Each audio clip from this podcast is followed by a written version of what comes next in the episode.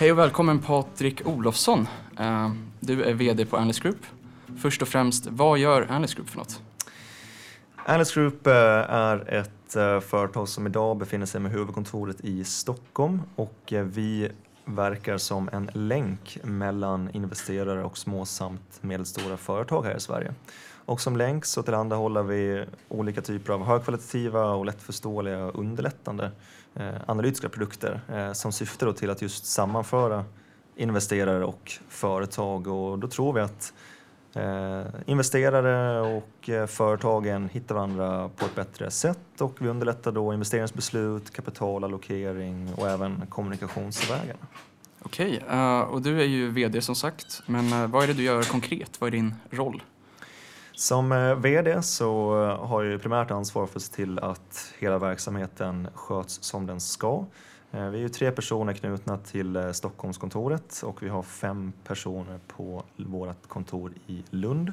Så att mitt jobb är ju dels att se till att alla sköter sig och gör det de ska och att vi jobbar tillsammans mot de målen vi har, både kortsiktiga och långsiktiga.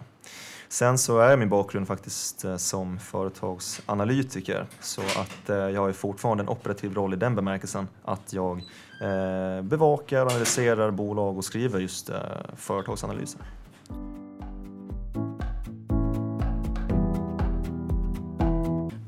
Du ska ju föreläsa idag på Lunds universitet kring aktier och aktievärdering.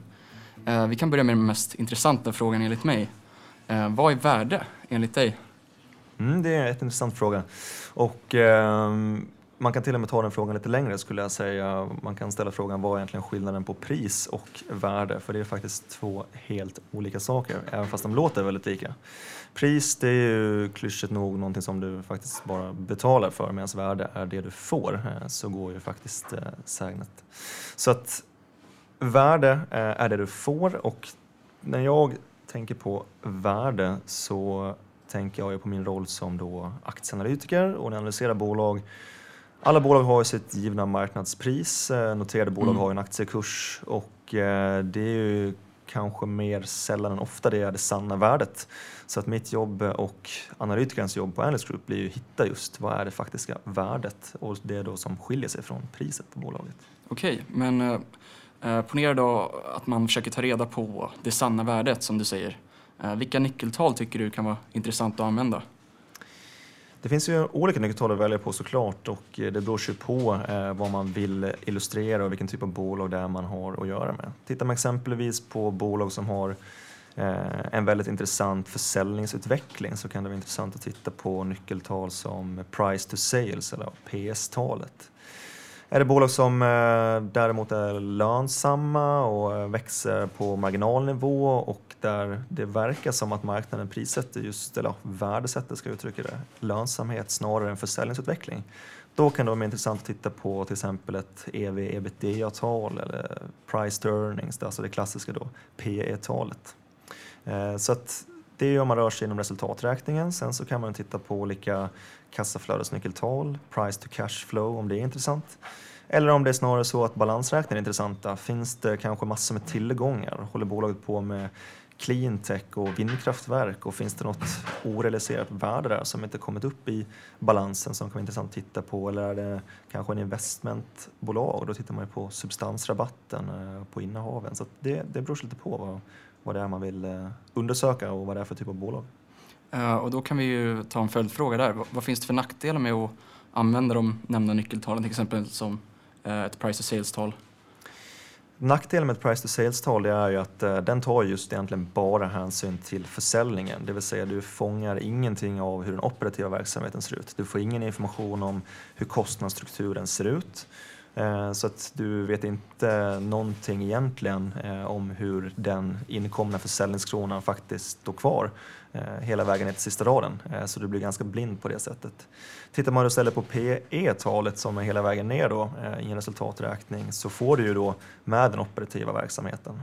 Samtidigt så har ju PE-talet sina nackdelar just för att det finns olika sätt lite och tips och tricks eh, som både är eh, tillåtna och vissa kanske då mindre tillåtna för att då manipulera resultaträkningen Mm. hela vägen ner till då vinsten. Så att även P talet kan ju bli missvisande. Kanske är det så att bolaget har eh, jättehöga avskrivningar, vilket är helt enligt som det ska vara.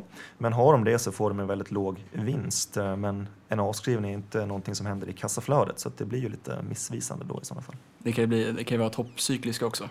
Precis, så att eh, de flesta nyckeltalen har ju sina för och nackdelar jag förespråkar väl någon kombination och att än en gång, det beror ju på vad det är för typ av bolag utan det finns nog inte en one size fits all. Eh, finns det inte. Något du sa för eh, två år sedan om jag minns rätt, det var eh, om man har två ögon, varför blunda med det egna? Det var en annorlunda kontext då, men kanske lite så här också. Precis kul att du minns det Karl, eh, för jag minns det också. Eh, det jag refererade till då, det var egentligen att oftast så brukar folk uttrycka sig att de är eh, fundamentalanalytiker eller att de håller på med teknisk analys och att det är på något sätt två olika läger som står på varsin sida av en bro. Men i min mening så varför eh, blunda när du kan titta med båda ögon? Eh, och det är det du är inne på där just Karl, att jag menar du kan använda det både teknisk analys och fundamental analys för samma typ av värdering eh, och det är vad jag förespråkar. Och samma sak då med just nyckeltal. Varför bara använda ett enda nyckeltal? Eh, varför inte använda fler? Sen är det också så att eh, för många kockar på samma soppa är ju inte bra heller. Så att eh, någonstans är det väl en gyllene medelväg man får försöka hitta. Exakt. Eh, något jag vet du har kännedom om är bolag som eh, verkar lite svåra i branscher såsom bioteknik. Eh, hur ska man förhålla sig till dessa bolag jämfört med eh, mer lönsamma bolag och mogna bolag? Just inom bioteknik, och om man då skulle säga till exempel medtechbolag är sådana som tar fram medicintekniska produkter. Och det är lite mindre risk i dem jämfört med biotech kanske? Ja, möjligtvis. Eh, och i deras fall så är det ju ofta så att de eh, har kommit på någon ny typ av idé eh, och den är patenterad. Så den löper med en viss typ av patenttid och det blir någonstans ett race till att lyckas få upp försäljningen och få igång de positiva kassaflödena. För de flesta, i alla fall mindre medtechbolagen, är inte lönsamma och har kanske ibland också väldigt låg försäljning, vilket gör att det finns ett behov av ganska många finansieringsrundor. Eh, Så att när det kommer till att värdera den här typen av bolag så blir det väldigt viktigt eh, att dels försöka identifiera när är break-even och vad är Mm. egentligen utspädningsrisken fram till dess i form av då till exempel nya emissioner. Så man kanske ska tänka lite mer på nedsidan då, framför uppsidan. Precis, eh, oftast i min erfarenhet så även, inte bara medtech men även man tänker eh, läkemedelsbolag som också är eh, lite vad man kan uttrycka som förhoppningsbolag är ju utfallen ganska binära. Om de lyckas så lyckas de väldigt bra men om de inte lyckas då blir det någon form av nyemissionsmaskin som bara tar in och tar in och tar in tills aktieägandet är nästan helt utspätt och det inte går att fortsätta. Så att, eh, här får man verkligen lägga stor vikt vid nedsidan och förstå att det är inte ofta det finns en mellanväg utan det är antingen Eh, 100 eller 0. Eh, sen såklart att det finns någon mellanväg men man ska verkligen tänka extra noga på nedsidan som du säger.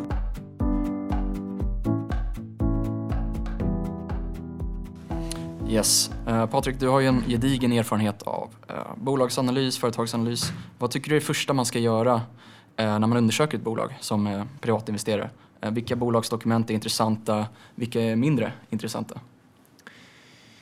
Jag tittar primärt på eh, små och eh, medelstora bolag och det är väl i och för sig ett ganska brett spann. Eh, det är ju bolag som är värda allt från 10 miljoner till 4 miljarder så det finns ganska mycket eh, däremellan.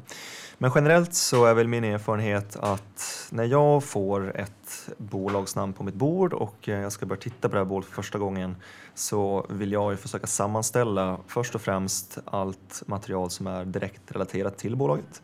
Det vill säga jag laddar ner då kvartalsrapporterna, årsredovisningarna, det finns oftast någon tidigare investering eh, IM, alltså in- investeringsmemorandum eh, för den typen av bolag jag kollar på. Eller prospekt beroende på hur mycket pengar de fått in tidigare. Det brukar finnas bolagsbeskrivningar eh, som har satts upp i samband med deras IPO. Och det här är jättebra dokument som är väl genomlysta av både bolag och rådgivningsfirmor Eh, och även eh, revisorer om man talar om räkenskaper. Så det, det, här är jättebra information eh, som du verkligen kan leta efter. Och sen så kan du titta bredare, du kan titta dig runt omkring bolaget mer har skrivits några analyser, finns det några marknadsrapporter som är relevanta?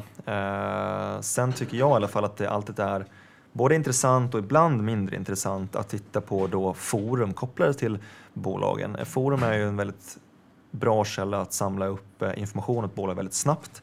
Samtidigt så måste man ju lära sig att man måste sålla bland de här forumen mm. i och med att det är ett visst brus. Så där vill jag verkligen understryka att det finns mycket bra information att hämta men det finns också mycket information som är mindre bra och irrelevant och ibland också helt felaktig faktiskt. Apropå brus, eh, hur ska man tänka kring ledningens egna ord eller vd-ordet tycker du?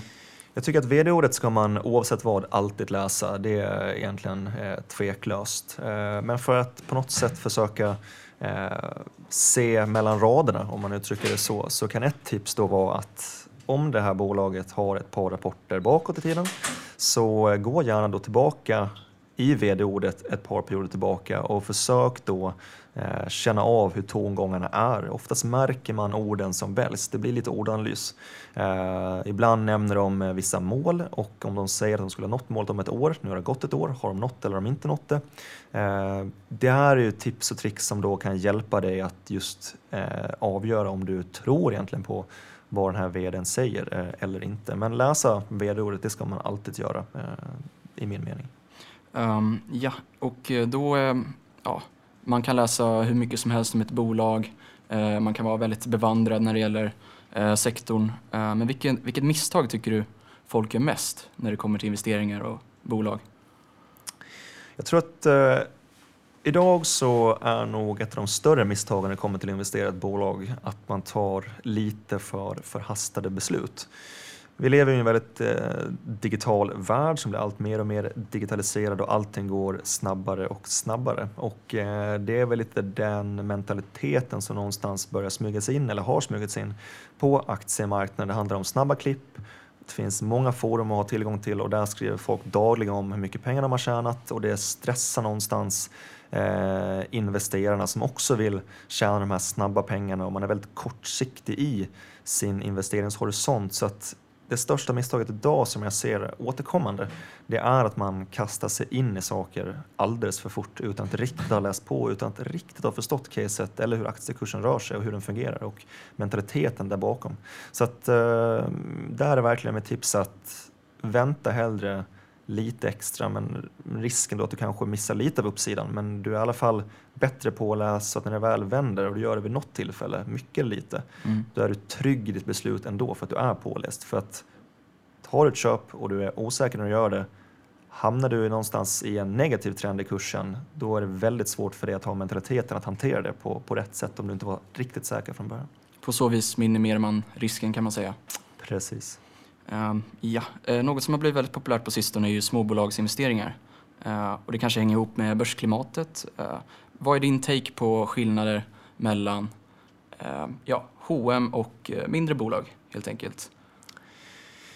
Det finns ju väldigt många skillnader eh, egentligen. Samtidigt så har de i grund och botten eh, eh, samma principer. Det är aktiebolag och de är noterade och eh, de har sina affärsmodeller, intäktsmodeller, kostnadsdrivare. Det finns en ledning, det finns en styrelse eh, och en produkt eller tjänst eller liknande. Så att principen är väl detsamma oavsett hur stor eller liten du är. Men det skiljer sig ändå. Eh, H&M som exempel då är en väldigt stor maskin. De finns över hela världen. Eh, de är värt flera miljarder trots att mm. bolagsvärdet har halverats de senaste tre åren. Lite sånt sidospår här, men det har faktiskt hänt. Tråkigt nog till följd av e-handelns framväxt troligtvis. Men tittar man då på snarare mindre bolag eh, så tycker jag i alla fall att eh, den större skillnaden är att det kan vara lite enklare att förstå dem.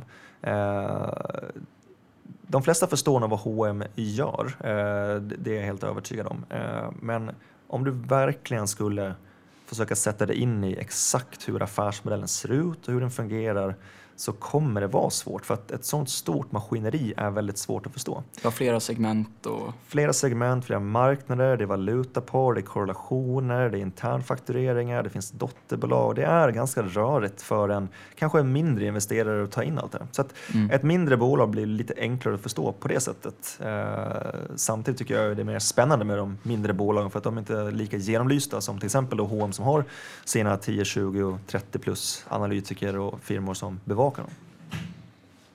Perfekt, då kör vi sista delen nu. Mm. Uh, ja, du har ju tagit med dig två intressanta case för att spicea upp det lite. Uh, vilka är dessa två? De casen jag tagit med mig här idag det är eh, ett bolag som heter Acity Media, eller kort ACM, och ett medtechbolag som heter RedSense Medical. Okej, vi kan börja med ACM då. Mm. Uh, vad gör bolaget? ACM är en helhetsleverantör av eh, utomhusreklam eh, där de primärt då använder sig av eh, digitala ytor som eh, finns på lite över 260 orter här runt om i Sverige och eh, businessen består av två affärsben eller affärsområden då där det ena heter media och det andra heter eh, creative. Okej, okay, um, vad är hisspitchen då? Mm. Om vi ska bara gå direkt på mm. klarar den. Ja, men absolut. Eh, ACM de har eh, haft ett ganska mellanmjölkigt år här under 2017. Efter att ha stått i 165 kronor i början på året eh, så handlas de nu omkring 115. Så det var en ganska tråkig resa samtidigt som de har jobbat intensivt med att integrera de förvärv de har gjort tidigare.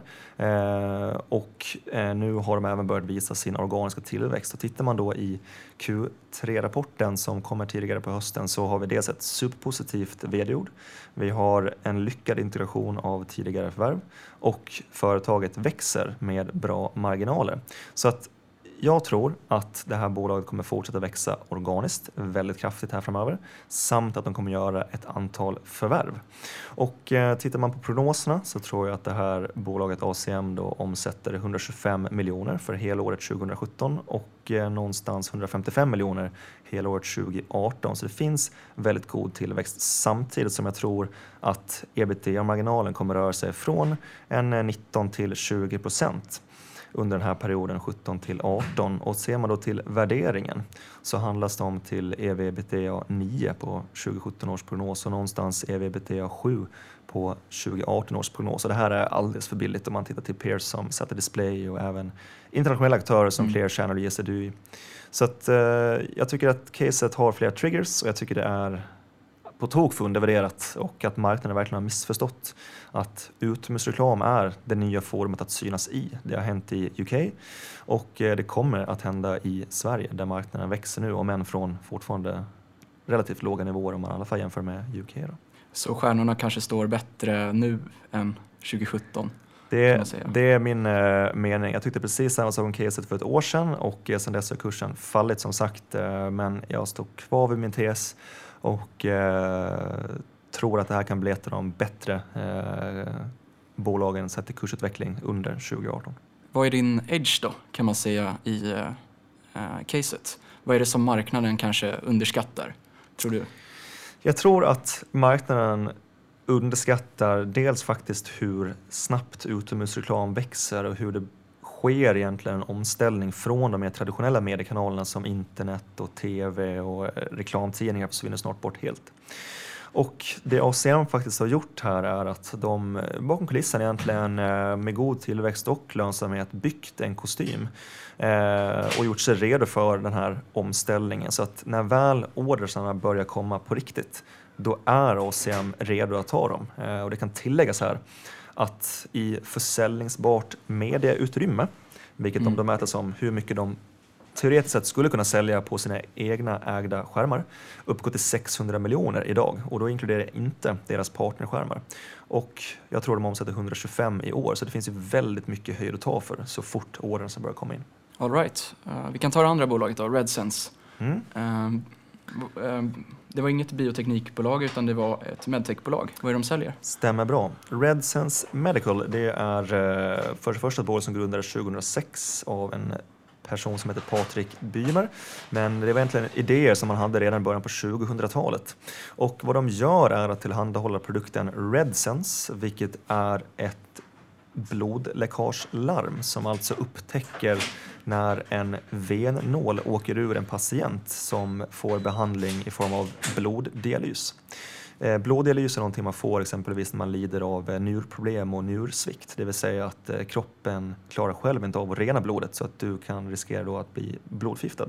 Så du måste genomgå blådialys ett antal gånger i veckan och det händer från och till att den här nålen som man fäster i patienten åker ur, vilket gör att en patient tappar blod väldigt fort och det omkommer personer hela tiden, tyvärr, till följd av det här.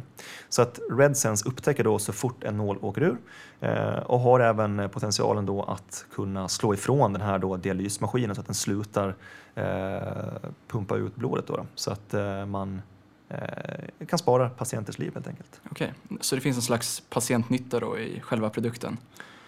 Precis, eh, det finns ungefär tre miljoner dialyspatienter som i alla fall Redsen skulle kunna adressera Eh, i hela världen och med tanke på hur många gånger de måste genomgå blodanalys varje vecka året om så finns det ungefär 430 miljoner behandlingar som RedSense skulle kunna ingå i och det som är intressant här är att RedSense är just eh, det enda systemet på marknaden som kan garantera 100% patientsäkerhet till endast 1% av behandlingskostnaden. Okay. Och det är väl lite av hisspitchen som vi var inne på, eh, på ja. tidigare Karl. För det jag tycker är intressant här med RedSense Medical som jag tror nog att folk faktiskt inte riktigt sätter rätt premie på. Det är att det här bolaget grundades som sagt 2006 men har idéer från 2000 och de har redan varit med i 400 000 behandlingar och det är andra generationen RedSense-system som finns på marknaden nu. Sjuksköterskorna som använder produkten gillar den eh, och de har ett distributörs och partnernätverk på plats redan utöver deras egna försäljningsorganisation. Så att de står sig väl rustade, i min bedömning, för att kunna leverera eh, snabbt och i stor volym. Eh, idag omsätter de bara ungefär eh, någonstans eh, knappt 2 miljoner på helåret, så det är väldigt låg försäljning. Eh, men jag tror med exponentiell tillväxt att de kan omsätta i alla fall uppåt eh, norr om 100 miljoner 2022. Det är en ganska lång prognos och det är för att det är väldigt långa säljcykler just i medtech som traditionell, är en traditionell bransch och svår att få genombrott i. Och med tanke på att de värderas till en 150 miljoner i börsvärde mm. så får du en PS, multipel och price to sales som vi pratat om lite tidigare, på en och en halv. Och tittar man på, eh, på dagens? På dagens kurser. Okay.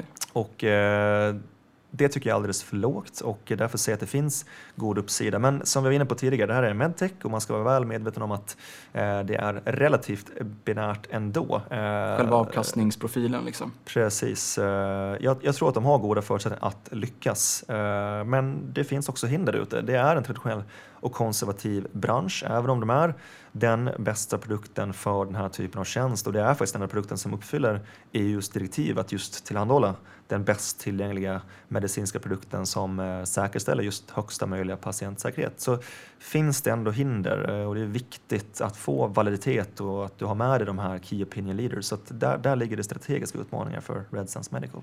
All right. vad, är, vad är det du tror marknaden inte uppmärksammar tillräckligt i det här caset? Det jag tror att de inte uppmärksammar riktigt i det här caset det är just den här premien som jag inte tycker att RedSense får. Eh, det finns ganska många medtechbolag och jag har sett och jobbat med en hel del och i min mening så är RedSense Medical ett av de få bolagen som har kommit så pass långt med sin produkt och de har ett globalt återförsäljarnätverk både i USA och Europa och på andra platser i världen. Så att de sitter egentligen med en väl testad och dokumenterad produkt. Eh, de har nätverket på plats och de har jättekompetent ledning och styrelse och att nu måste det bara till den sista eh, klämmen och det är ju då att eh, faktiskt få riktig volym på det här. Och det är ju där det strategiska arbetet ligger. Och det är utmaningen också kanske? Och det är där utmaningen också är. Så jag tycker de har tagit många steg före många andra medtechbolag och tycker därför att de borde ha en högre värderingspremie som de inte har just idag. Okej. Okay. Ja, tack så mycket för att du deltog Patrik. Tack så mycket för att jag fick vara här Karl. Tack.